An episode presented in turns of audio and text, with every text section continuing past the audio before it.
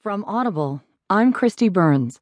From the New York Times World section, Ceylan Yeginsu with Tim Arango and Safak Timur, who contributed reporting, Right After failed coup, Turkey settles into a rare period of unity.